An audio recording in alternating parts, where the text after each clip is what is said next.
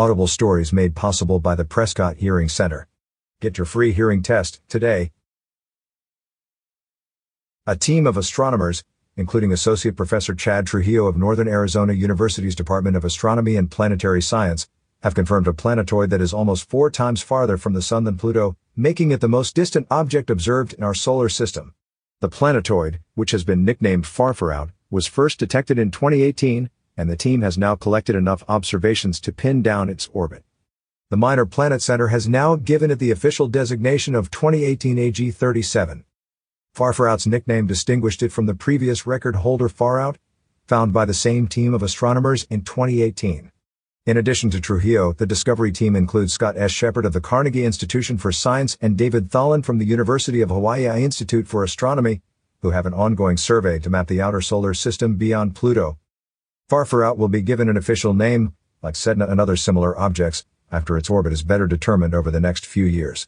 It was discovered at the Subaru 8-meter telescope located atop Mauna Kea in Hawaii and recovered using the Gemini North and Magellan telescopes in the past few years to determine its orbit based on its slow motion across the sky.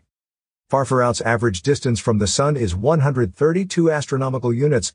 1O is the distance between the Earth and Sun. For comparison, Pluto is 39O from the Sun. The newly discovered object has an elongated orbit that takes it out to 175O at its most distant, and inside the orbit of Neptune to around 27.0 when it is close to the Sun. Farfarout's journey around the Sun takes about a thousand years, crossing the massive planet Neptune's orbit every time.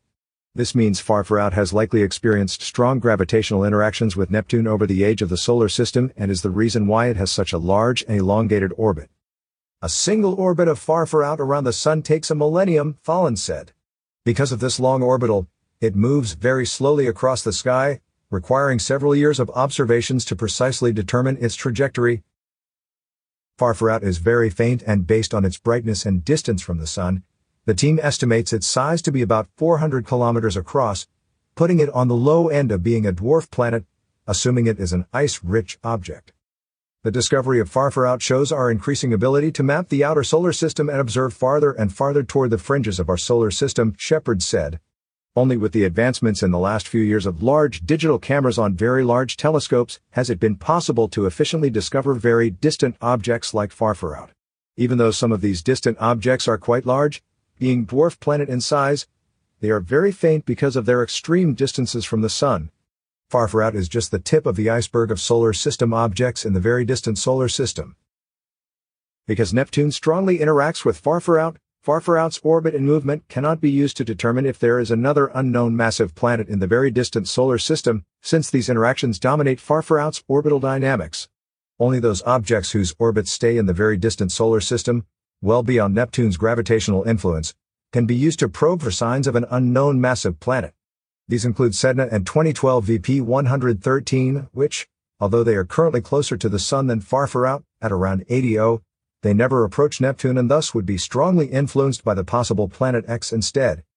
Farfarout's orbital dynamics can help us understand how Neptune formed and evolved, as Farfarout was likely thrown into the outer solar system by getting too close to Neptune in the distant past, Trujillo said. Farfarout will likely strongly interact with Neptune again since their orbits continue to intersect,